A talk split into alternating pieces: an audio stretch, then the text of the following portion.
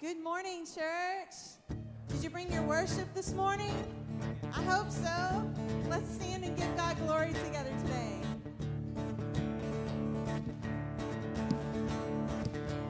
Well, I was buried beneath my shame.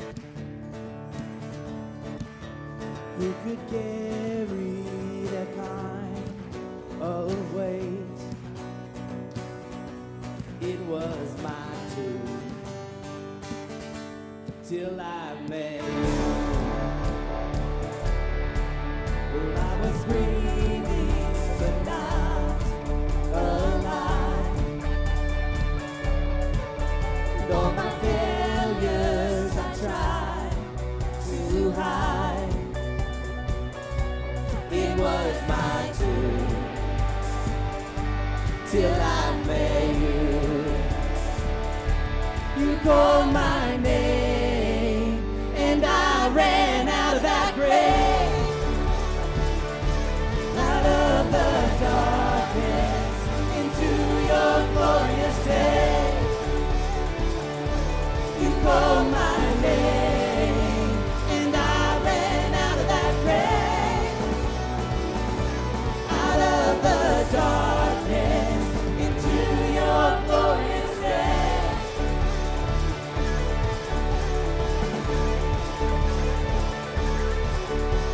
Your mercy has saved my soul, and now your freedom is all that I know. The old made new, Jesus, when I met you, you called my name, and I ran out of that grave.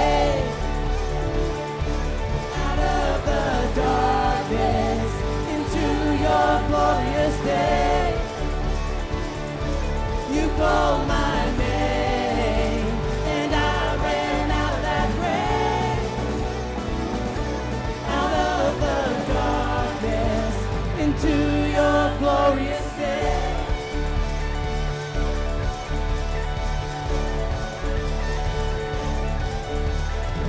I needed rescue, my sin was heavy. But chains break at the weight of your glory. I needed shelter, I was an orphan. Now you call me a citizen of heaven. I was broken, you were my healing. Now your love is the air I'm breathing. I have a future, my eyes are open. 'Cause when you call my name,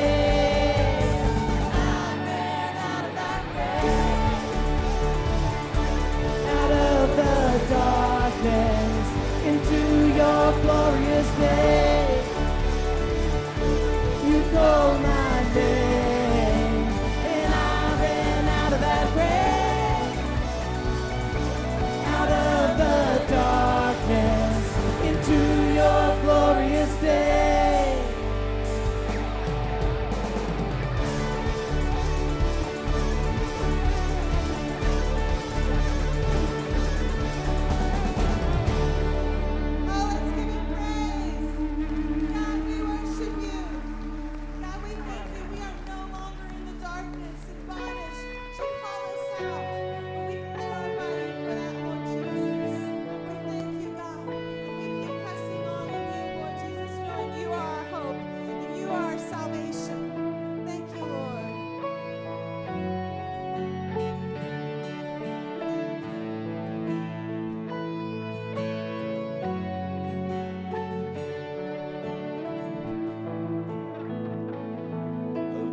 weapon may be formed, but it won't prosper. And when the darkness falls, it won't prevail.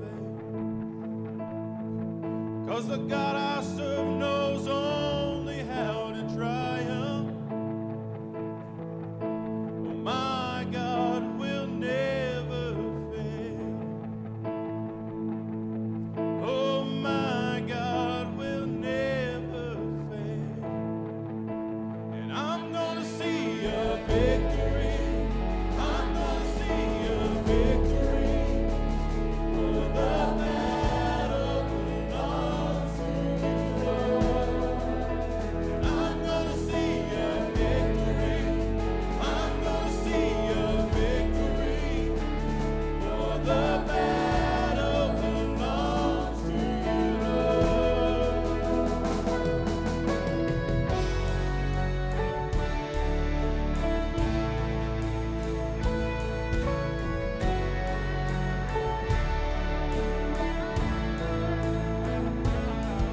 There's power in the mighty name of Jesus.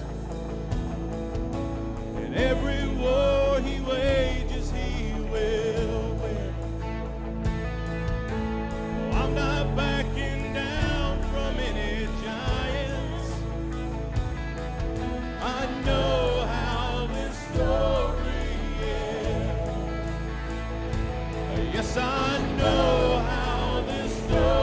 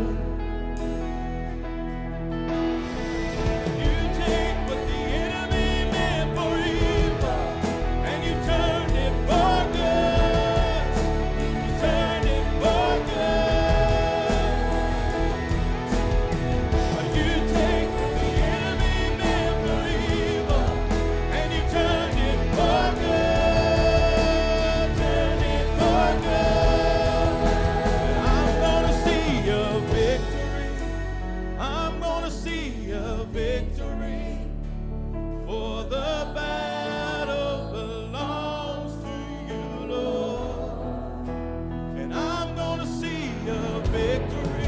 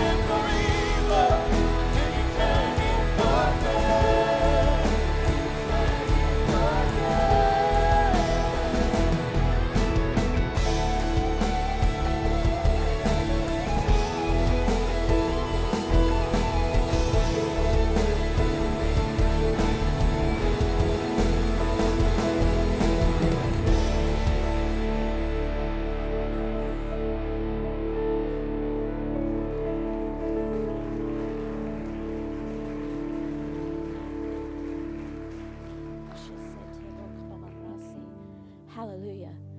How many know that sometimes we just have to be reminded that God takes what the enemy means for evil and turns it for good? Amen. How many know that sometimes we just have to remind the enemy that what you're trying is not going to prosper, because my God's going to turn it around for my good? Amen. Sometimes we just have to speak back in his ear. Sometimes we just have to say, no, we're not going to listen to what you're saying, but I'll listen to the voice of my Father. Amen. I just feel like someone in the room needs to be reminded right now to stop listening to the voice of the enemy, to shut him down, and to tell him that he has no authority in you, and to speak in your ear. And you need to turn your face, and you need to turn your ear, and you need to turn your life, and you need to listen to the voice of the Father, whether that comes through his written word, whether someone speaks a word to you, or whether you personally hear it. Begin to attune your ear to the voice of the Father, because he wants to speak more than ever before to us. He has things he wants to say, and he wants to prepare us for what's coming. Amen. He gave me this scripture earlier last week, and I really have said all week, God, I don't understand what you want him to know. There's so much in this little scripture. It's Ephesians 1:11, and it says, furthermore, because we are united with Christ, we have received an inheritance from God, for he chose us in advance, and he makes everything work out according to his plan. Amen. So this is what he said. Tell them, before they chose me, I chose them. Before they pursued me, I pursued them. Before they loved me, I loved them. Amen. Because we're in him, we have an inheritance. So here on earth, if we have an inheritance and we have brothers and sisters, we have to share that inheritance with those we're with, but not in the kingdom of God, because his inheritance is for every one of us, and we get it all. We get the afterlife. We get to live with him eternally, but we get things here on this earth. Everything that is in the kingdom of God is ours, and I feel like he's saying, just receive that and let him give that to you. Amen. Hang on, because my little thing got off, and I gotta get back where I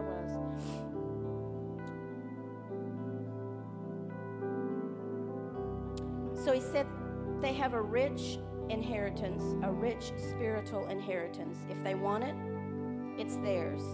Everything that's mine is theirs. I have an unshakable kingdom.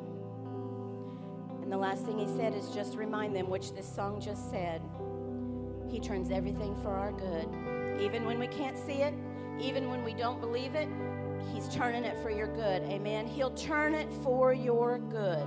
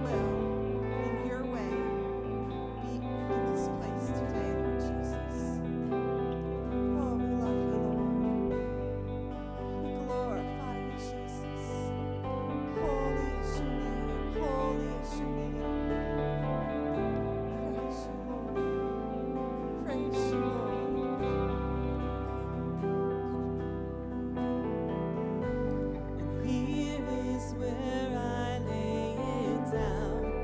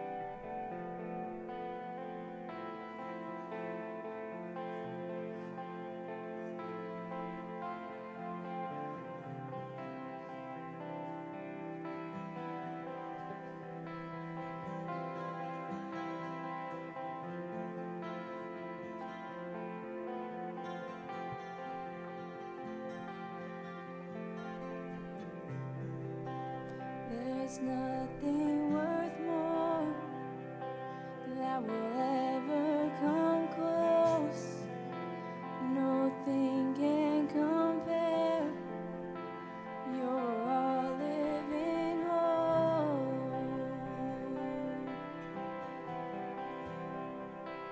Your presence,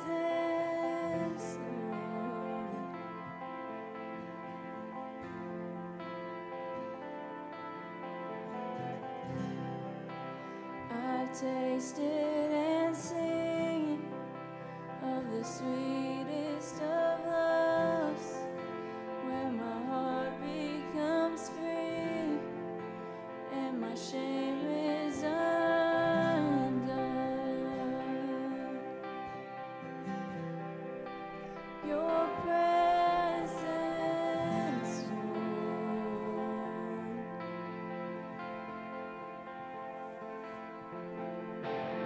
Holy Spirit, you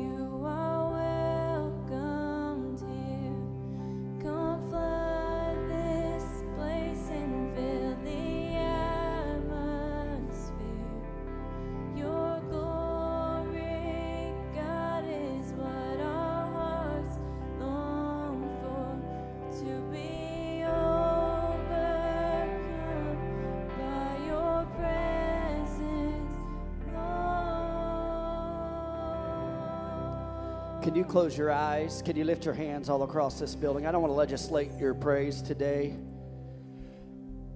But listen, we've got to let the Holy Spirit do what the Holy Spirit's going to do, and that means we got to open our hearts. When we say, Holy Spirit, you're welcome here, we're not talking about this building. We're talking about our hearts. So God, we surrender our will to you. We surrender our hearts to you. Distractions got to go. In the name of Jesus right now. Demonic influence has got to go in the name of Jesus, because we're making room for the Holy Spirit to do what the Holy Spirit does. And where the Holy Spirit is, where the Holy Spirit is, there is liberty. There is freedom. There is joy and there is peace. We're going to sing this again, but this time I want you guys to sing it. I understand this is a worship team and they're leading you, but I want you to lead you today from your heart, from the depths of your soul today. As we sing this song, it's not just words that are coming out of your mouth, but it is your heart. Holy Spirit, you are welcome right here. You are welcome here. All other things got to go. Come on, can you sing it? Come on, sing it out. Holy Spirit, sing it. Holy Spirit, you are welcome. Your volume. Come on, sing it out, church. Sing it out.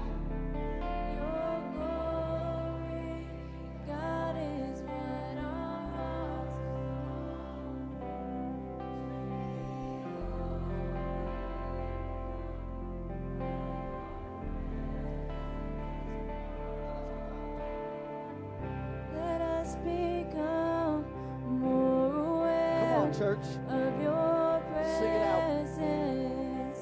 Let us experience the glory of your goodness. Come on now, sing it out. Let us become more aware of your presence. Let us experience. Come on, sing it again. Glory of your let us become, Lord. Let us become more aware of your presence. Let us experience the glory of your goodness. Let us become more aware of your presence. Let us experience the glory. Come on, sing it again. Let us become. Come on now. Let us become more aware of your presence. Let us experience the glory of your goodness. Let us become more aware of your presence. Let us experience the glory of your goodness.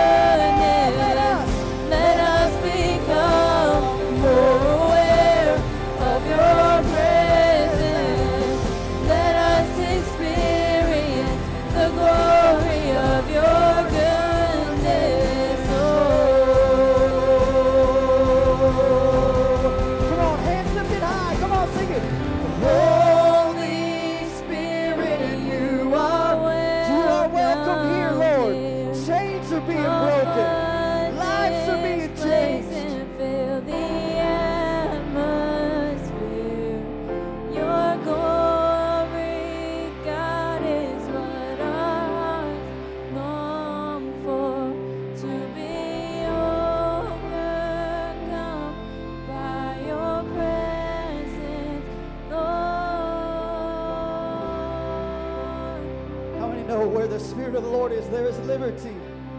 Come on, how many believe that? How many believe that today? It's not based on feelings, it's based on what you know. Where the Spirit of the Lord is, there's liberty. You may not feel that right now, but I'm telling you, you need to take a step of faith and walk in that.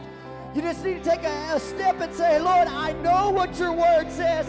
I know you may be tired. I know you may be down. I know you may feel like the world's against you. But where the Spirit of the Lord is, there is liberty.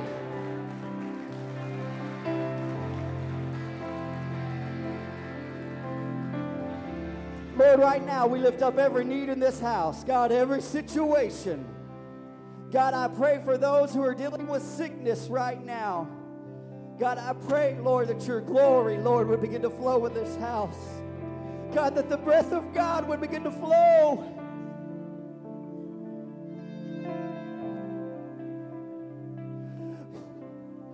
God, that your presence, Lord, would begin to move up and down these aisles, God, in the hearts of people today, God.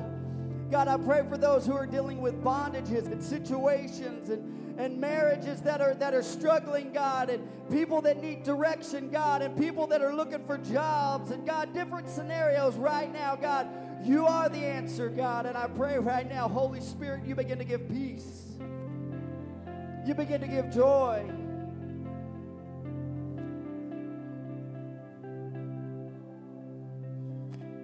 Come on, just take a moment. Take a moment in this service. Lord, we're making room for you today.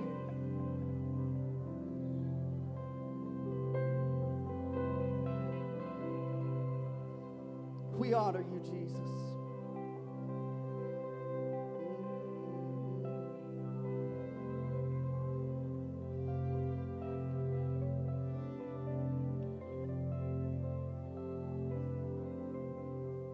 God, we set an atmosphere, God, of praise, of worship to you, adoration to you, Jesus. We thank you, Jesus. We honor you, Jesus.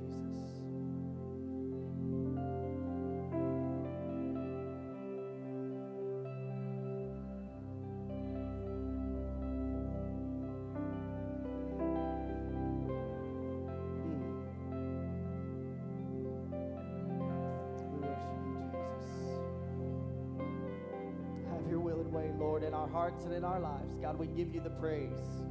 God, we give you the glory. God, we give you the honor today. Come on, can you give Jesus a hand clap of praise?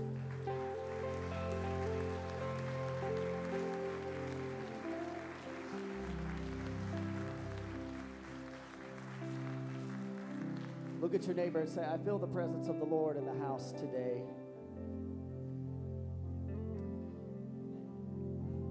You may be seated. I want to say welcome this Sunday morning. It's Pentecost Sunday.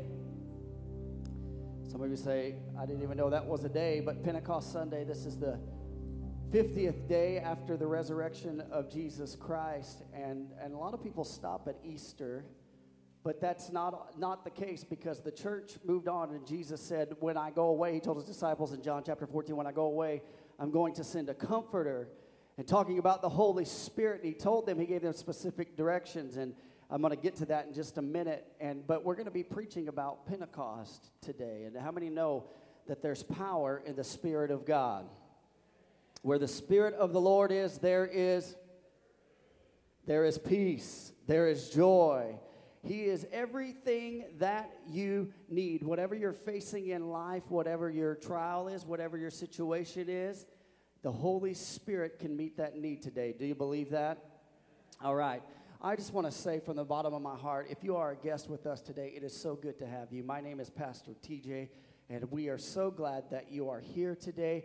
Can we give all of our guests here in the house and online a welcome today?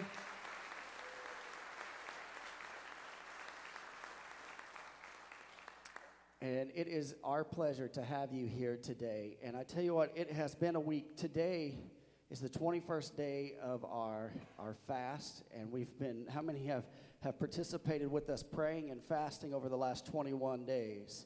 How many are ready for a breakthrough in your life and in your situation and in your whatever you're going through? I believe that God, some things in our lives, sometimes we don't break free from things, because you remember the disciples, they were trying to cast a demon out of a young girl, and they couldn't do it. And you remember Jesus said, some things only come by prayer and fasting.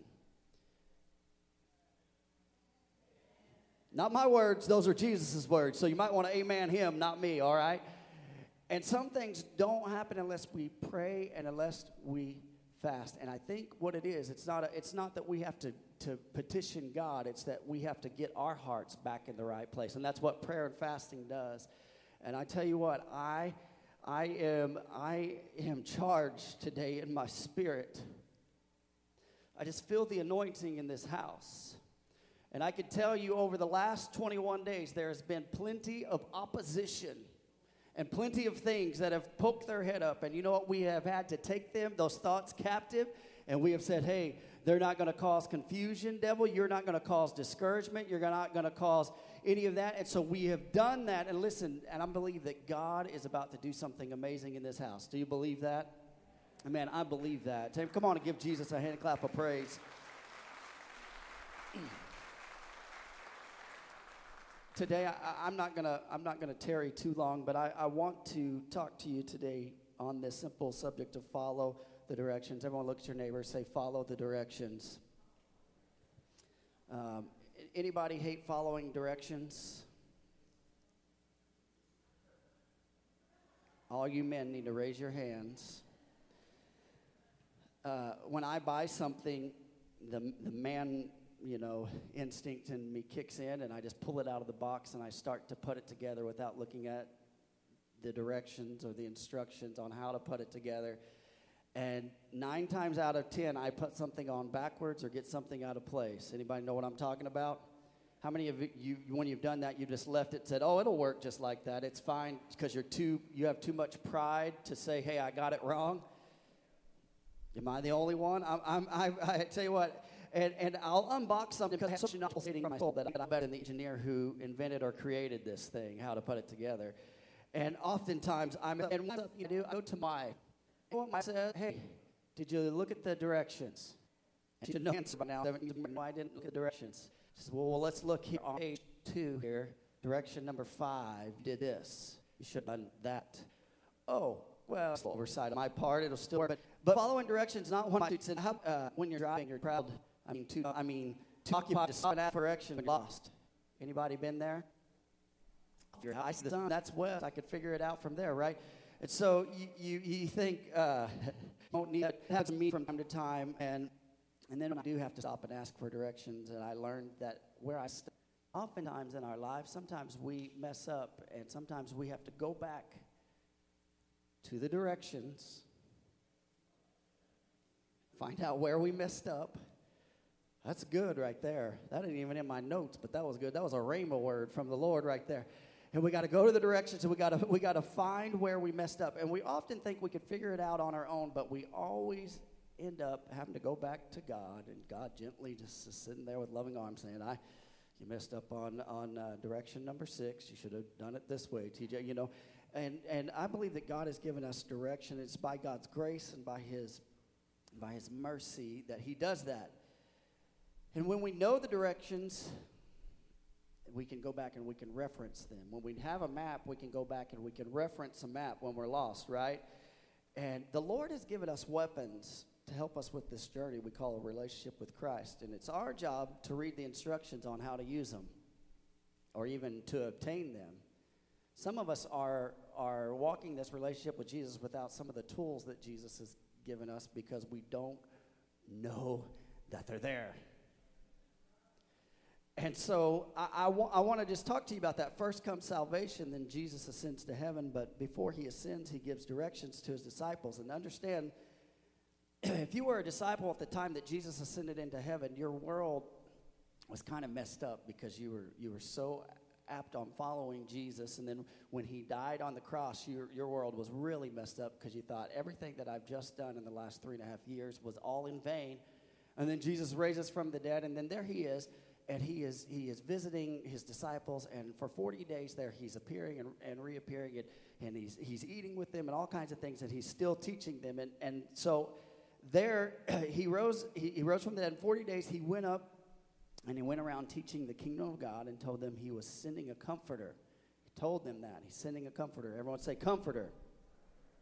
Who would give them the power to be his witnesses. And not just to be a witness of what is happening, but to be his witnesses. Not to be a witness of what's happening, but to be his witnesses. What does that mean? Meaning they were going to spread the gospel. Today, I want to talk to you on the subject of follow the directions. Follow the directions. Let's pray today. Lord, Heavenly Father, God, I thank you for your presence. Thank you, Lord, for your anointing today.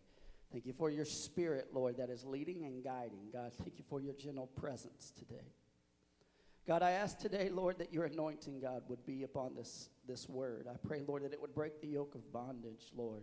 God, I pray for those who are dealing with heavy hearts and heavy situations right now. I ask, Lord, that your Holy Spirit would break every chain and fetter, God, that is holding people bondage today.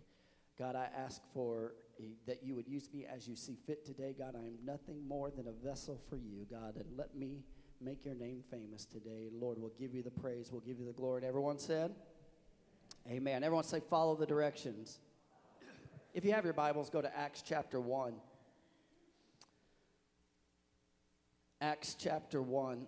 And I've been talking about the Holy Spirit the last 3 weeks other than Mother's Day.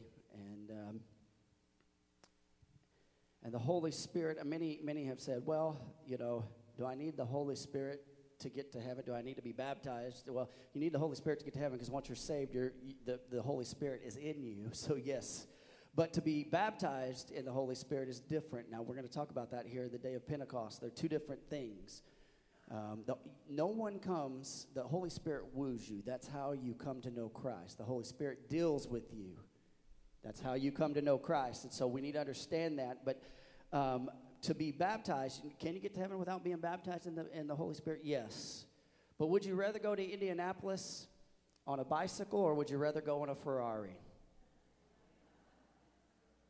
And that's the difference of the infilling of the Holy Spirit and the baptism of the Holy Spirit. You can go a lot easier in a Ferrari than you can a bicycle, right? And so this is a tool that Jesus has left us that we can use that oftentimes we don't utilize because we don't understand the directions. We've misinterpreted it. We've messed with it. Some of you have gotten bad experiences with Pentecost. And some of you say, hey, I know about Pentecost. When I hear that word Pentecost, I automatically run. And I don't know who messed up your view of Pentecost, but it probably wasn't a pure view. Because I can tell you this, the Holy Spirit, you know, there's the gifts of the Spirit, and I'm going on a rant right now, sorry. There's the gifts of the Spirit, which you know, Paul says in Corinthians that we should try to do that. But verse 13, I think I talked about this last week. Verses 12, 1 Corinthians 12 and 14 talk about the gifts of the Spirit. 1 Corinthians chapter 13 talks about the fruit of the Spirit. Now, the gifts don't operate without the fruit of the Spirit. The fruit of the Spirit is love, joy, peace, right? And if we don't operate in those, I'm telling you, we've misinterpreted. So we need to understand something. The Holy Spirit is a gentleman. He does not force his will upon you. You need to understand that. And so he's not going to come unless you say, hey, Holy Spirit, you are welcome here. Okay? Just so you understand that. All right. Acts chapter 1. I don't want to jump too far ahead of myself here. Acts chapter 1, verses 3 through 10 says this. He presented himself alive to them after his suffering by many proofs, appearing to them during 40 days and speaking about the kingdom of God.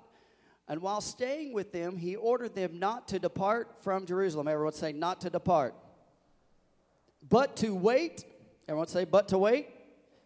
For the promise of the Father, which he said, you heard from me from John, for John baptized with water, but you will be baptized with the Holy Spirit not many days from now.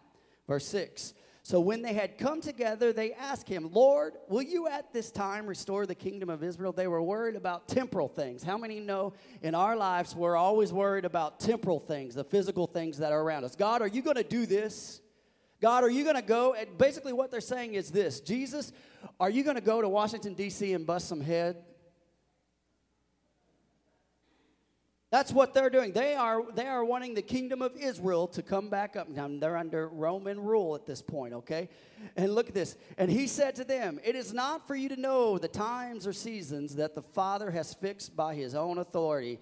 He's basically saying, hey, you guys don't have the authority. You guys don't need to know. You just need to trust. All right. Some of us need to hear that word today. All right. But you will receive, look at this, verse 8, but you will receive power when the Holy Spirit has come upon you. You will receive what? You will receive what? All right. Power, you will receive power when the Holy Spirit has come upon you, and you will be my, not a witness, you will be whose witnesses? My witnesses, Jesus is saying there. In Jerusalem and all of Judea and Samaria and to the end of the earth.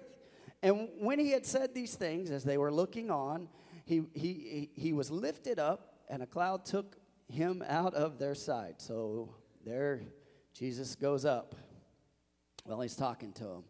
I don't know about you. If I'd have been a disciple, I'd be like, man, Jesus just always does something amazing. Verse 10, and while they were gazing into the heaven as he went, behold, two men stood by them in white robes and said, "Men of Galilee, why do you stand looking into the heavens?" They're watching Jesus go up like a hot air balloon. And while they're doing that and they've got their eyes gazed on Jesus, which is important, Jesus gave them specific directions. There's some angels that show up. They're like, hey, what are you guys looking at? Why are you guys just sitting here? Men of Galilee, why do you stand looking into heaven? This Jesus who was taken up from you into heaven will come in the same way as you saw him go into heaven. All right. So I want to just talk to you today on something very, very, very, very simple. Everyone say very simple. And that is follow the directions. Follow the directions. Number one, right here, first point right here. It's number one, stay. Jesus told them to stay. Everyone say, stay. I have a dog at home. He is not trained very well. And sometimes I want him to stay somewhere, and I have to go, stay, Oscar, sit, and he'll sit. And I'll say, stay right there, and I'll walk away. And he thinks just because I've turned my head that I want him to come. And so he'll go and try to get up, and he'll try to follow me. And I'll look at him, and he'll know, and I'll say, stay. And I don't know about you, but I think a lot of us are kind of like my dog at times. I'm not calling you a dog. I'm just saying sometimes you're like my dog. The Holy Spirit is telling us to do something, and sometimes we have our own agenda, and we think, oh, God's turned around, and so we can do what we want. And so, but look at this. So he tells them, stay. Do not depart from Jerusalem. Look at this. Jesus, after being with these followers for 40 days, he tells them to stay in Jerusalem. If you're a note taker, you could write this down. Why Jerusalem? Why is that so important? How many know that Jerusalem is a blessed place? It's been prophesied over many, many, many times in the Old Testament and in the New Testament. And let me tell you something. Jerusalem, we ought to pray for the peace of Israel. Why? Because Scripture tells us to. Not, you don't need any other reason other than that. Follow the directions. All right? And if you're a note taker, Jerusalem's meaning in the ancient Hebrew is two parts. And you know, the part first part is Jeru, which was how we would say it. In Hebrew, they would say Yaru. Everyone would say Yaru. And that literally means to flow or point. Okay, now the second part of Jerusalem is we would say Salem or Shalom, or you know, that how we would say it in English, but in Hebrew, and I'm going to butcher this, is shalom. Everyone say shalom. And it's where we get the word shalom. Everyone knows that shalom means peace in Hebrew, right? You see that in Scripture often, and they say shalom, they mean peace. But listen, but it also means the wholeness, okay? So I want to take those two parts. If you're a note taker, the first one is Yaru, means to flow or point. The second part of Jerusalem literally means peace, but it also means the wholeness. And when you put those two together, Jerusalem means this, pointing the way to wholeness. Pointing the way to wholeness. So I just want to point this out. It's as if Jesus is telling them to stay in Jerusalem indeed, but he's not saying just physically. But how many know that, you know, the Lord speaking to us, God doesn't expect us to go stay in Jerusalem. Now, if God tells you to do that, you need to go do that. But listen, here in the scripture, he's not telling us, oh, we need to all get on a plane and go to Jerusalem right now. But listen, but what we need to do is to stay in the divine will of God. If you want the wholeness, if you want the point there, pointing the way to wholeness, we need to stay where God has placed us for the time and season, whatever that looks like. And so to remain whole, not the city of Jerusalem, you need to understand that. Jesus is not telling us we all have to go to Jerusalem. He told them that, but specifically, but I think there's a spiritual application here that we need to understand. And it's important for you to stay because I'm sending a comforter. Some of us need to stay in certain places. I want to point out this word. So what does that mean for you and me today as a believer? How does that translate into 2021, TJ? I hear what you're saying there.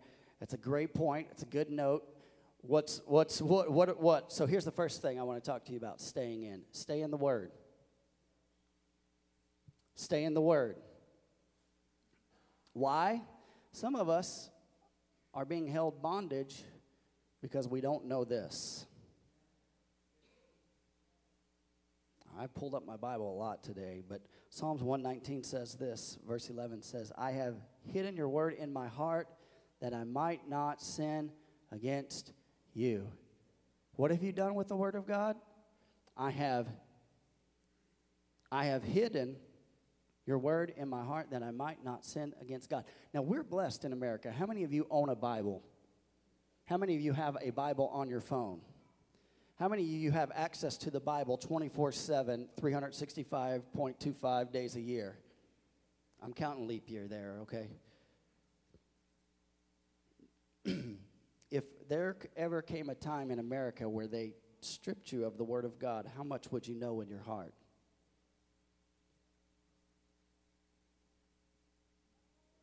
I'm just making a point here. People in China don't get this option.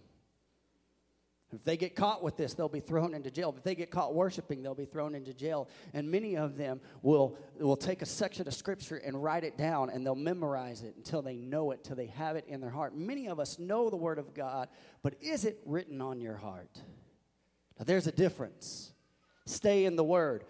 We can't just be hearers of the Word, but we also have to be doers of the Word, but we have to hide it in our hearts. And let me tell you what, when we hide the Word of God in our hearts, you know what it does? It keeps me from sinning because I know what the Word of God says, and it puts my feet on the right path. It is a light to my path is what Scripture says just a few verses down. And some of us are walking around in bondage because of a lack of the Word of God. Here's the second thing. Stay in the Word. Everyone say, stay in the Word. Here's the second thing, stay in prayer. Prayer is to commune with God, meaning we have a two-way conversation. You've heard me say this. We have a two-way conversation. Many of us have one-way conversations with God. God, here's my list, blah, blah, blah, blah, blah, blah, blah, blah, blah, blah, blah. Amen. And God's like, thank you for talking to me. And can I tell you this, that God will speak to you and he'll speak to me through his Holy Spirit. In prayer. Matthew 26:41 says this. Watch and that you may not enter into. Wait. Watch and pray that you may not enter into. The spirit indeed is willing, but the flesh is weak. Let me tell you something about prayer. The spirit is willing, but the flesh is weak. You know how I know that? I dare you. Kneel down and pray and say, hey, I'm going to pray for 1 hour. And watch your mind get preoccupied while you're praying. Thinking about what you need to do. And while you're trying to pray, you start thinking about, well, I got this to do tomorrow, and I got this, and what I'm going to have for dinner, and like all these things.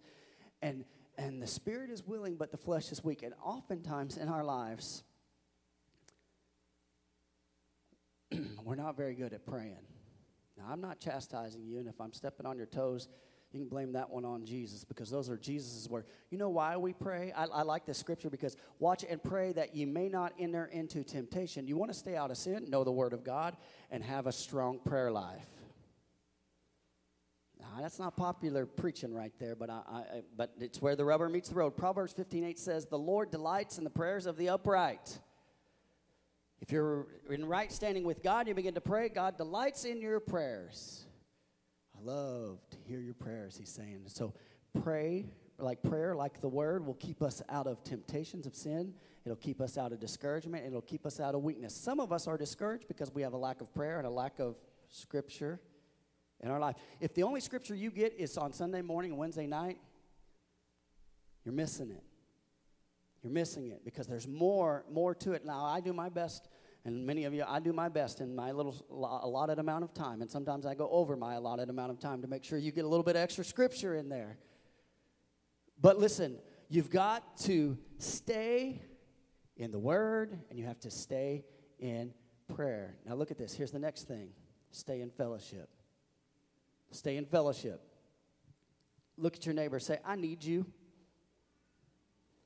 Look at your neighbor on the other side. Say, I need you. You know what we need? Fellowship. We need accountability. We need each other. Everybody in here, we need each other because this is what I know. Scripture tells us that iron sharpens iron. And listen, oftentimes we need each other, and as we live our lives, we begin to sharpen each other. We help each other. Accountability. Accountability is this. It's just being responsible for your actions, having someone that will keep you accountable.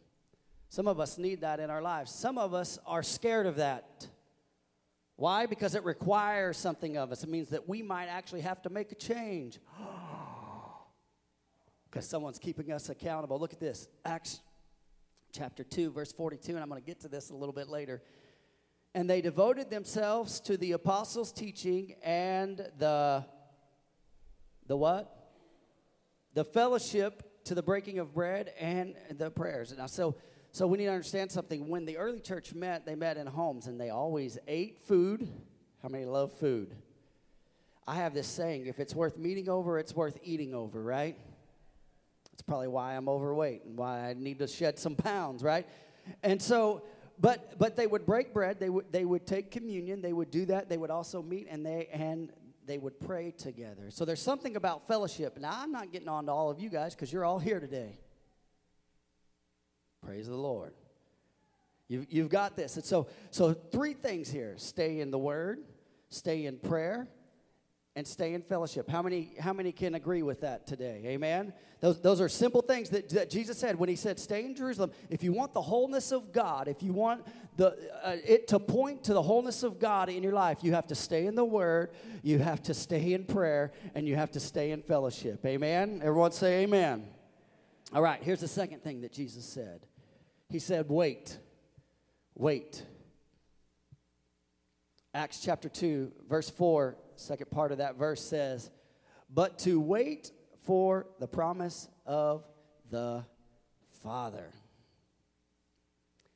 Now, I talked about, one of the things that's tough for me to do is to wait. Anybody hate waiting?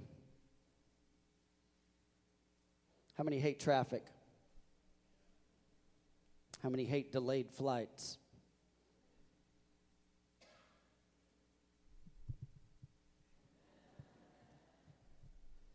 How many hate waiting 30 seconds for your burrito to cook in the microwave?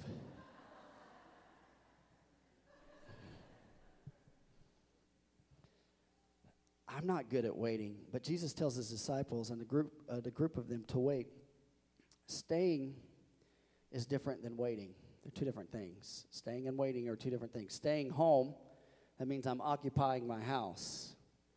But waiting is not knowing the outcome, but sticking around. There's a difference. Staying is occupying, and waiting is just waiting for the outcome. So waiting requires trust, and staying is just being there. Right? All right. When you wait on traffic, sometimes you're just staying in traffic, but when you're waiting on traffic, you're trusting that Whatever's in front of you, construction or wreck or whatever, is going to get out of the way so you can get on down the road, right? Y'all don't know about traffic over here in Indiana like we did in California. I can promise you that. But waiting, listen, I have plenty of patience living in California, just driving down the road. If you ever drove on the 405 at any time, chances are you're going to get stuck in traffic and you're going to have to wait. But waiting is hard, and it requires patience, which is tough. It's tough to give patience when you're having to wait for something. It's like waiting on your birthday when you were young, and you really want to get to your birthday because you really want to get a gift, right? You think, oh, my parents are going to get me this gift, and you get a little bit older, and you're like, I can wait before my birthday because I don't want to get older anymore, right? Like something flips. We get a little bit over, but waiting on God's timing is in truth the essence of trusting God. Proverbs 3:5, trust in the Lord God with all your heart and lean not to what? Your own understandings. In all your ways acknowledge him, and he will what? Direct your, man, some of you got this word hidden in your heart. All right. So how many are waiting on an answer from God? How many are waiting for a healing? It's all right. You can raise your hand. How many are waiting on a job? How many are waiting on a direction, or how many are waiting on a breakthrough, or how many are waiting on a miracle? Can I tell you something? Waiting is tough, and oftentimes in the middle of waiting, I get discouraged, and I get down because it isn't happening at the speed that I think it should happen. Now, you guys are quiet today, but I think that's good because you're attentively listening, and I believe that the word is going forth in your heart. So waiting is tough. Notice Jesus didn't give them a timeline. I think I mentioned this last week, maybe in Bible. I don't remember if I mentioned this. But he didn't say, hey, go wait 1 week, go wait 2 months. No, he never gave them a timeline. You know why? Because my tendency, if I know the timeline is, I'm going to go do what I want, and then I'm going to come back when the time is ready. It's like going to Disney World and getting a fast pass. I know if I come back here at 3:30, I'm going to be able to get past this line and get up there and get to ride this ride. There's no fast pass when it comes to waiting on the Lord. Oh, man, nobody amen that one.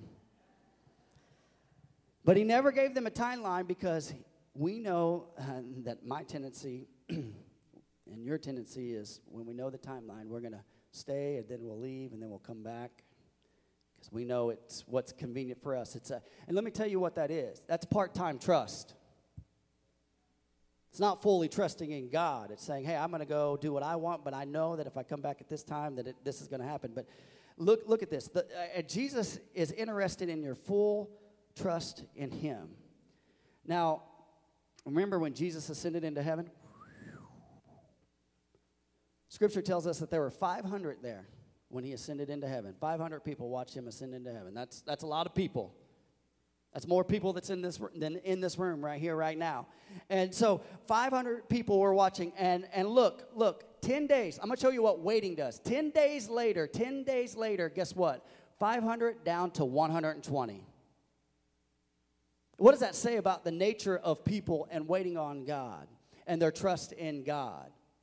It amazes me that 380 people missed out on one of the greatest moments. Maybe they didn't miss out, but maybe they caught it at the end. But listen, they missed out because they couldn't wait. 1/5 in 10 days, 1/5 of people stayed. Only 1/5 of the people that watched him ascend into heaven and heard him say, hey, I'm sending a comforter, go wait in Jerusalem. He told them those things. All of them heard it. And only 120 stayed. So waiting is tough. And oftentimes, waiting makes us weary and it makes us tired. I don't know about you. In 2019, I flew to Missouri, and then I flew to Brazil. And then when I got back from Brazil about 3 weeks later, I flew to Texas. I was living in California, and then out of that, and then in July, I flew to Kentucky. And out of all those flights, I think only one of them didn't have a delay. And when I say had a delay, 24-hour delay. I'm not talking 2 hours. I'm not talking 15 minutes. I'm not talking 30 minutes. I'm talking a full 24-hour delay. When I flew back from Missouri, I was trying to get home to Bakersfield, and I flew into Dallas, and I thought everything's hunky-dory, everything's going to be good, and I had a timeline to get home because I was supposed to be home in a 2-day window to turn around and go to Brazil. So here I am in Dallas, and then all of a sudden they ground all the flights, and there I am, and for 24 hours I am stuck in Dallas. Anybody? I know that airport better than anybody.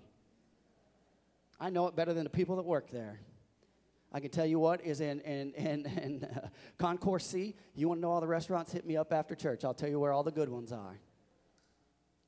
And I waited 24 hours, and then I caught a flight, not to Bakersfield, but to L.A., and I had to rent a car, and I got home. And then I got home in time to basically get home, kiss my wife, wash my clothes, hug my kids, put my clothes back in my bag, drive down, had some people take me down. I believe Nick was there. Took me down to Brazil, or not to Brazil. Man, that was a long drive. Took me down to LAX, down the 405. And in the process of getting down there, I get down there. I'm ready to go to Brazil. I'm excited about this. I'm getting ready to go overseas. It's going to be a great opportunity. And guess what? I get on the airplane. Things are going great. And they're like, oh, there's a screw loose in the captain's chair. And so we're going to have to hold down for just a few moments. And for an hour, I'm sitting there. We're all sitting there. And we're like, how long does it take to screw this? Give me a screwdriver. I'll go take care of it for you guys. And then, so we take off late from L.A. We're on our way. So I'm supposed to meet some people to go to Brazil, and I'm supposed to meet them at Miami Airport. So I fly into Miami, and guess what? When I'm landing, they are getting on the plane to take off. And I'm like, I have no idea what I'm going to do here. And so I'm frantically texting the person that I'm supposed to be. I'm like, hey, what do I do? And he said, just rebook your flight. We'll see you in the morning. I'm like, who's going to pick me up? He goes, I don't know. That's faith. So you know what I did? I rebooked my flight. Guess what? 24 hours later, there I am. I get on the plane and go to Brazil. And it was just a terrible, terrible year of traveling. But waiting is tough sometimes, and it's hard. Now, there was a purpose to that.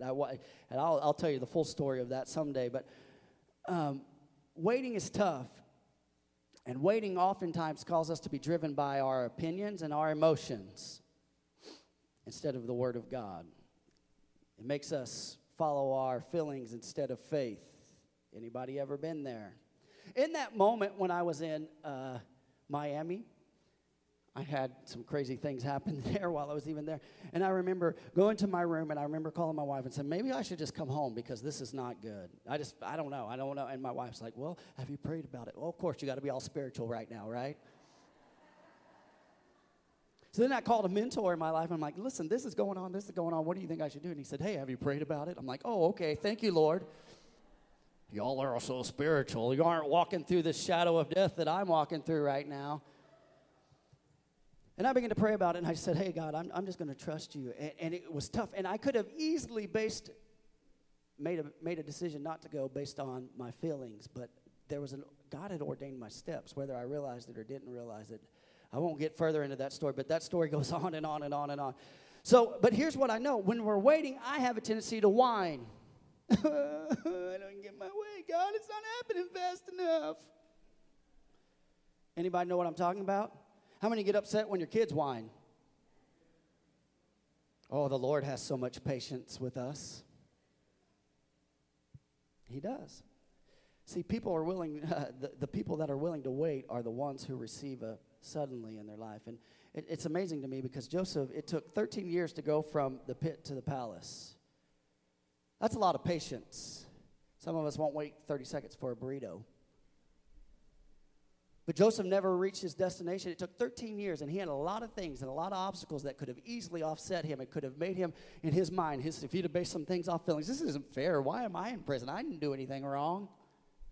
He could have whined and cried, but there was a suddenly when he was in prison, and Pharaoh had a dream, and someone remembered, said, hey, that guy interprets dreams. Look at this. What about the woman with the issue of blood? Remember, she waited 13 years before she crawled through a crowd of people to get to Jesus' robe. She didn't even really, she just touched his robe out of faith. She reached out in faith. She had a suddenly. What about Elisha when he waited on Elijah? You know, he followed Elijah around, and he was waiting on his moment. And then, you know, it would have been cool to be Elisha because you're walking with Elijah, and all of a sudden Elijah's there, and then chariot comes down, and he gets in it, and he flies off. And cool, right? But then his moment come. He could have whined and cried and said, hey, why does Elijah get to do this? But listen, he didn't. When he didn't whine and cry, he moved on and he did double the amount of miracles that Elijah did. Suddenly, what about a suddenly on Resurrection Sunday? There, Matthew 28 tells us that there was an earthquake. What about in prison, Paul and Silas? They begin to sing praises unto God. Could have let their circumstances of waiting and being in prison. Anybody been in prison for Jesus lately? You know what they did when they were in prison? They began to sing. And when they began to sing, an earthquake happened. There was a suddenly, and then all of a sudden, in Acts chapter 16, they were free. How many believe that God moves in the suddenly? All right, some of you believe he does. Many of you don't. I believe God moves in the suddenlies. But here's the key to that. You have to wait. And you can't get weary and well-doing when you're waiting. And you just got to just say, hey, I got to go by not what I feel, by not what I see, but what I know that the directions say.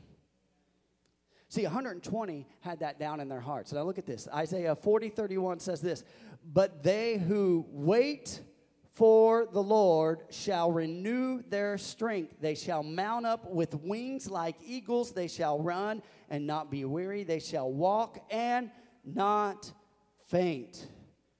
Can I tell you something? Waiting on God, it shouldn't discourage you. It should renew your strength. It should renew your strength. Just like God gives us new mercies each and every morning. We know that and from Lamentations. And we wait on God. And when we are weary, he gives us strength to continue on. How many say, hey, Lord, I need some strength today? Those that wait upon the Lord. The scripture tells us there, and I just kind of a loose translation, that shall mount up with wings like eagles. I say this, they will glide like eagles. You know one thing cool about eagles? They don't do this a lot. The little birds, we have bird feeders, and the little birds, they come in. Eagles do this. Not much effort. They get up there high and they just glide. Let me tell you what. So they that wait upon the Lord shall renew their strength. They shall mount up with wings like eagles. God says this. You're going to be like an eagle. You're not going to be making a whole bunch of effort. You're going to just be gliding. He's saying, hey, catch the wind. Catch the wind of my spirit. And they're above their circumstances. And God is calling you to ride the wind of the spirit above your circumstances. Amen. How many say, hey, I want that in my life? And we can do this when we wait. So God is going to give you supernatural strength to keep going when you wait. You know how I know that? Because the scripture tells me he will. That's how I know that. So you're not going to get tired. You'll find supernatural strength from God. So look at this. Yes, 380 people missed the blessing that was about to come because they simply couldn't wait on God. Now, they didn't know it, but it was only 10 days that they had to go wait. Those that wait on God are the people of the suddenly. So good news is, if you've been waiting, your suddenly's coming. Now look at this. Here's the last point. I'm going to ask the worship team to come down here. Come on down. I told you I wasn't going to be too long today. Who's ready to receive from the Lord this morning? Amen. Who's ready to receive from the Lord this morning? Look at this. The last point is this. Receive. Everyone say receive. Stay, wait, receive. Everyone say that. Stay, wait, receive. Stay, wait, receive. Look at this. 120 stayed, 120 waited, and suddenly 120 made it a point to trust in Jesus' words and to simply follow his directions. I don't know about you. I don't want to be one of the 380. I want to be one of the 120. I want to have the tenacity and the faith to say, hey, God, I will trust you. Even when I don't see you working, I know you're working. Even when I don't feel that you're working, I know you're working. You never stop. That's how the song goes, right? And they were not uninterested or unconcerned or lukewarm. Look at the 120. They were not lukewarm. Some of us struggle in waiting because we're lukewarm. We're half in, we're half out. You either fully trust God or you don't fully trust God. And they were earnest, and they were united in faith, and they were united in prayer. Catch that out. Prayer. Their hearts were united. Now look at this. If you're a note taker, you should write this down. You should write this down in the column of your Bible. Listen to this. Obedience always postures you for a blessing. Obedience always postures you for a blessing. What does that mean? When you do what the Lord tells you to do, it puts you in a position for God to bless you. All right. That didn't get very much amen, but I'm telling you, obedience always postures you for a blessing. Obedience to God sets the stage to get something from God. Obedience to God sets the stage for something great from God. Look at this, Acts chapter 2. Acts chapter 2, look at this. Verse 1 says this. This has all been a culmination of 3 weeks. I've been talking about the baptism of the Holy Spirit. And there's a reason for this, and there's a purpose for this. And I'm going to get to that purpose. It all leads up to this, Acts chapter 2. How many followed our daily devotions through the book of Acts? All right. How many learned something? All right. Good. So look at this. Acts chapter 2, verse 1 through 6. It says this, on the day of Pentecost. Now, that was a Jewish festival, okay?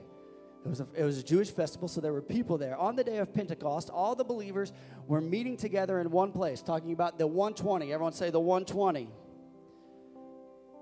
And suddenly there was a sound from heaven like the roaring of a mighty windstorm, and it filled the house where they were sitting.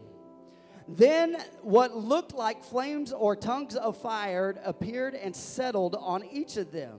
And everyone present was filled with the Holy Spirit and began speaking in other languages as the Holy Spirit gave them this ability.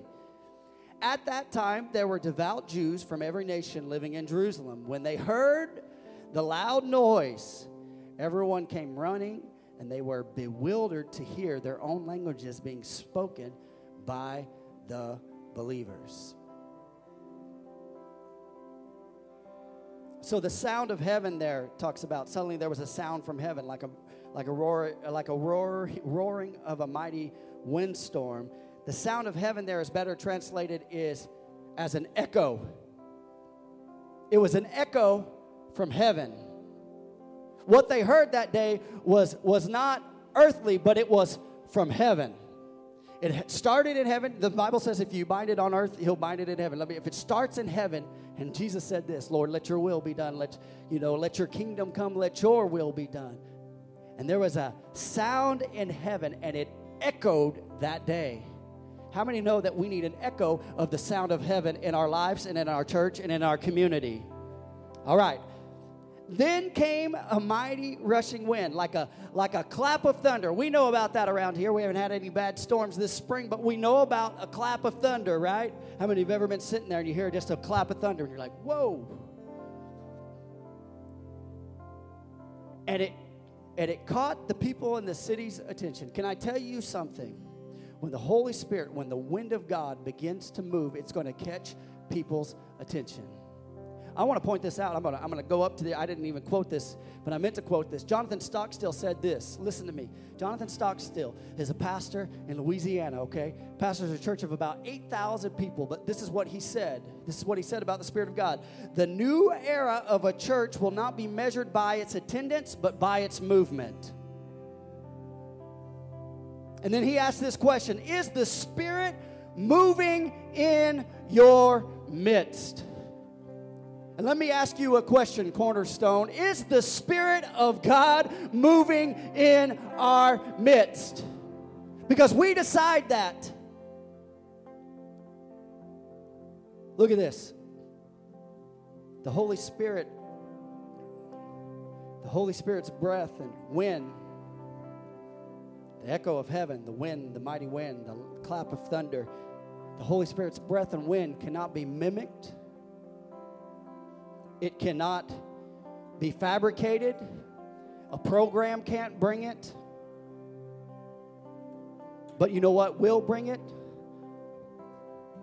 Hearts that are staying in the Word. Hearts that are staying in prayer. Hearts that are staying in fellowship. Hearts that are waiting on God to do something. Hearts that are open to receive.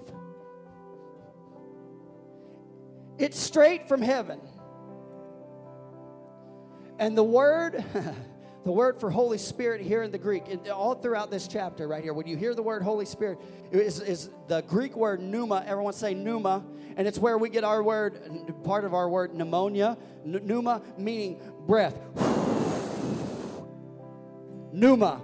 The Holy Spirit is the breath of God.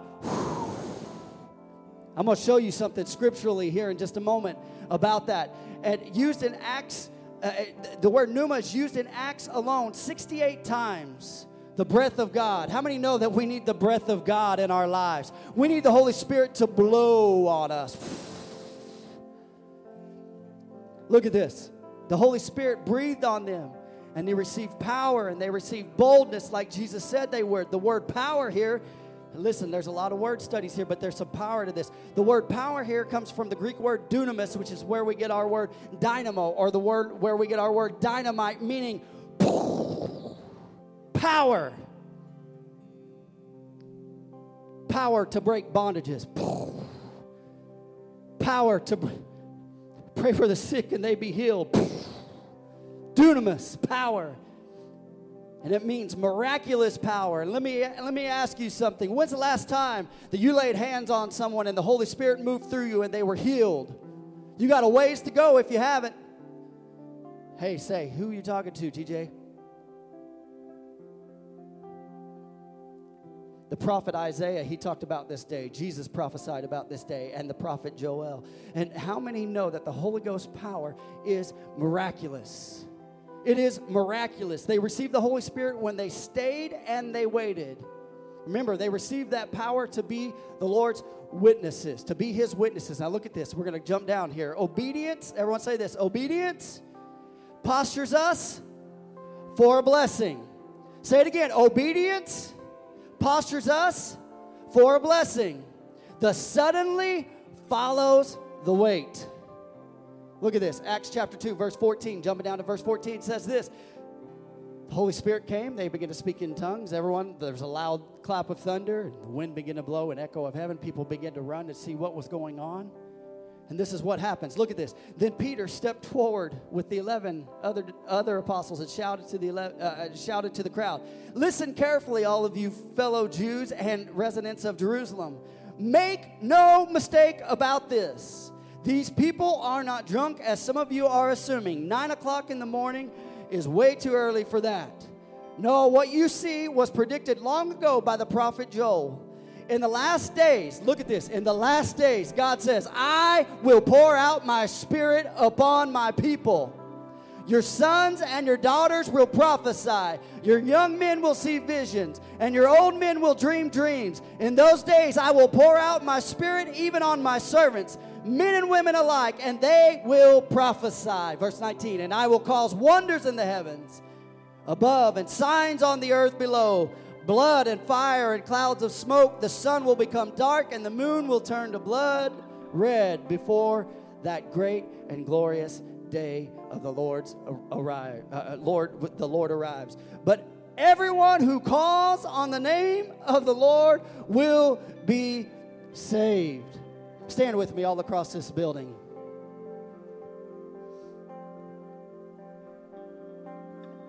How many believe that Jesus is coming back? Jesus is coming back. And one of the things that has to happen before Jesus comes back is a great revival. There has to be a great revival. The pneuma, the breath of God is going to begin to flow. How many are hungry for the breath of God in your life? You say, "Hey, Holy Spirit, we'll allow you to just come in and just breathe on us." Can I tell you this? God has not called you to just be in contact with the Holy Spirit, but God has connected you to the Holy Spirit. Listen, you are the conduit to a lost and dying world.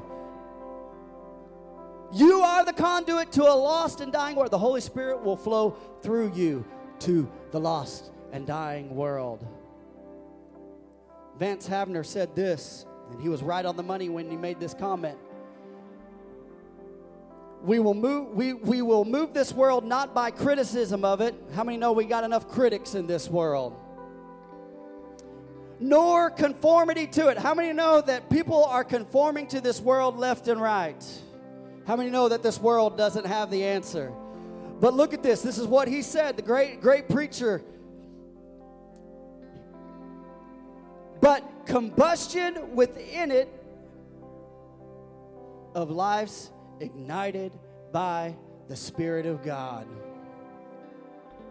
Look, listen, I want to share this with you. And there's a practical point here in Ezekiel chapter 37. You know this. The Spirit brought Ezekiel to the valley of dry bones. I want to point something out to you here. There's something applicable for you and for me in this that I'm talking about. When he took him to the dry bones, the Spirit of God said, hey, prophet, prophesy over those dry bones that they'll live. And you know what Ezekiel did? He began to prophesy over those bones. And we know what happens there. The bones begin to connect, and they begin to come together. And what was just a pile of bones became a structure, a skeleton structure. Now look at this. And the scripture tells us that skin began to come on them, but they were just basically just these dead things. But look at this. Scripture tells us in Ezekiel 37 that after he prophesied over those things, God breathed on them. And they came to life. I'm here to tell you, some of you are looking at dry, dead bones. And I'm going to tell you today, you need to prophesy over those dead things, things in your life that should be alive. Some of you need to get a little gall in your heart and say, hey, I know I have this call on my life, and I say, come to life. And I say, move forward in this. And let me tell you something. When you begin to prophesy, the Spirit of God will into your situation. And just like Peter, who was transformed. You remember Peter, the guy that denied Christ, that cursed Christ, and did everything else, and basically turned his back on Christ up until that moment. Peter was the guy that God would use to start the early church. Let me tell you the example of what we're supposed to be. Acts chapter 2. I'll read the book of Acts. That is who the church is supposed to be. That is who we want to be. In this time, we have to not follow programs. We don't have to follow all these things. And those things are great, and they have their time and their place. But listen, I want to get in the pneuma, the breath of God. Amen. Come on and give Jesus a hand clap of praise. And let me tell you what the baptism of the Holy Spirit will do for you is give you power. You know why? To be the Lord's witness, to give you boldness, to speak to your Jerusalem, to speak to your Samaria, Judea, and even all the other parts of the world. Maybe some of you are going to be missionaries. Maybe God's going to send you on overseas to preach to lying or to dying and lost people across the maybe lying to dying and lost people across the world. Bow your heads with me all across this building. God, today, Lord, would you send your pneuma? Would you send your breath, the breath of the Holy Spirit right now? God, as we open our hearts, God, we open our minds. God, we put our human reasoning to the side and we say, God, we trust you. We trust you alone. God, the way that you move isn't like what we always think it should be. But, Lord, if you could turn the world upside down with 120 people in an upper room praying and agreeing together, God, surely, Lord, you could turn this city, God, and this county, God, and this tri-county area, God, of people towards you through us. Would you just lift your hands all across this building? Come on, begin to open your mouth. Say, Holy Spirit, have your will and way in my life, God. Maybe you're in the staying season. Maybe you need to get grounded in your word. Maybe you need to get grounded in prayer again. And maybe you need to get grounded in your fellowship again. Listen, do it. Maybe you're in your waiting season. Maybe you're struggling. Maybe you want to give up. Maybe you want to quit. Can I tell you, out of your waiting season comes a suddenly. And I believe that many of you are on the brink. And the enemy wants nothing more than to discourage you and make you quit because it's not happening in the timing that you thought it should happen. And I don't know about you, but I want to receive today. I want to receive today. How many want to receive of his presence today? Come on, can you lift your hands? We worship you, Jesus.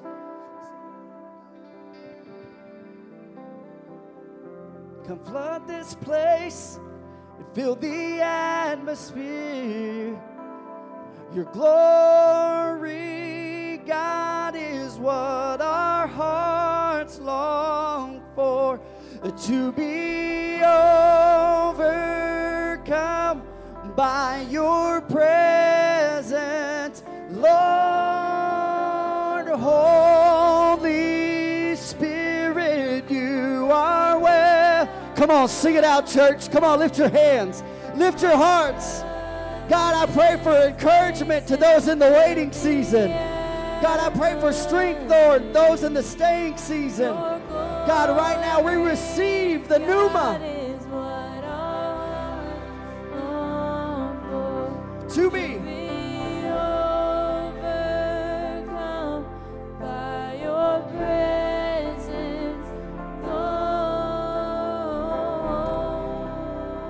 Look at me real fast, real fast. If you're here today and you don't know Jesus as your personal Savior, I want to give you an invitation to know him today. I believe the Holy Spirit's moving in this place. What you feel in your heart is the wooing of the Holy Spirit. Some of you, some of you need to rededicate your life to the Lord today.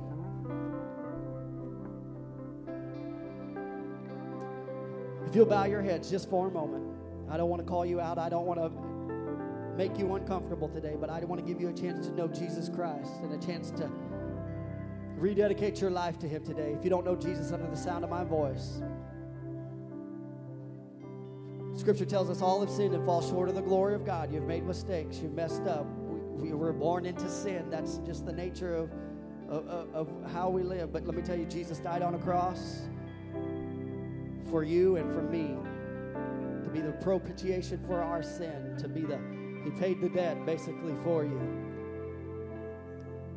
If you don't know Jesus as your personal Savior, I want to give you a chance to know him today. Say, hey, Pastor, with no one looking around, would you lift your hand? Anybody in the building? Anybody in the building today? Thank you. Thank you. Maybe you want to rededicate your life today. Thank you. Anybody else? Come on and give Jesus a hand clap of praise for those hands that were raised today. Heaven is rejoicing right now. We got to get in tune with heaven. Heaven's rejoicing right now. So you pray this prayer with me. Say, hey, Jesus, Lord, I love you. Lord, I've made mistakes. Lord, I've failed. And Lord, I ask today that you would be the Lord of my life. Lord, I believe that you lived.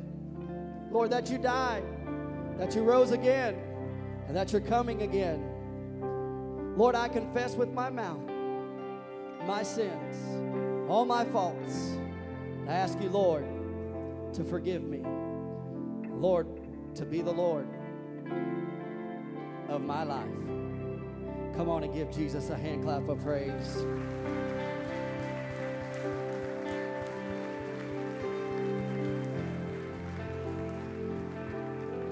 How many want a fresh wind of God, the pneuma, the breath of God over your lives? Will you just stretch your hands up? Lord, I pray right now, God, for the fresh wind of your presence in this place. God, past hurts are going to be healed. Whew. I feel that in my heart. God, past pains, things that people are dealing with, God, you're gonna do us suddenly. God, I believe miracles are gonna happen, God. God, I say this, Lord. God, in this time, God, we open our hearts to what you want for us. Moving forward, God, as the people of God in this area, God, help us to move in power, to be your witnesses as you've called us to do. In the mighty name of Jesus, we declare. Come on and give Jesus one more hand clap of praise.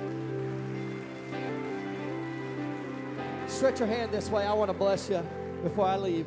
May the Lord bless you. May the Lord keep you. May the Lord make his face shine upon you and be gracious to you. May the Lord lift up his countenance upon you and give you peace. Amen. Do you believe it? Do you accept it? Come on and give the Lord a hand clap of praise. One more time. One more time. Amen. What a great service today. If you're a guest with us today, we are so honored that you came out. In front of you is a Connect card. If you could fill that out, turn it in over our Welcome Center. We got a gift just for you. We want to get to know you a little bit better. And I wanted to get off strict and not follow directions for just a second. My wife and I and my family just celebrated 6 years of coming to Cornerstone. That's not it. I want to talk about in that 6 years of coming to Cornerstone, how God has worked in our life, how he's moved in our life, the relationships that we've built, the friendships that we've built, the mentorship that we've gotten in our lives. I've met men that just mentor me. They help me be a better man. I've got friends that text every day. I've got people that I could pick up the phone and call in the middle of the night, and they'd be there in a heartbeat. But I got that by joining Cornerstone, getting engaged, loving on these people, getting loved on, and just being a part of that. So if you want to be a part of that, this is where you need to be. We're so glad you're here with us today. Just felt like I needed to share that for somebody.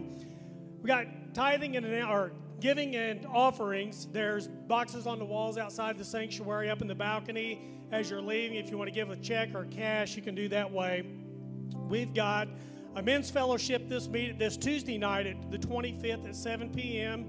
here at the sanctuary. The VBS is June 7th through 11th from 7 to 9 p.m. Register and purchase T-shirts online. Today is the last day you can sign up to get those T-shirts. So you want to get your kids involved in that. Again, it's just something that our kids have been a part of now for 6 years, and they love it. They built some great friendships through this church, too. Just to remind, Reboot Summer Camp for Kentucky, July 26th to the 29th. T-shirts are $10, and the remaining balance is due by June 6th. And you can get that early bird special. I don't remember what that cost on it was. Do you remember? $135, we think. But you can get that through June 6th, so we got the extension on that. And for those of you that would like to sponsor a camper this year, we got envelopes back at the information desk. You guys are dismissed.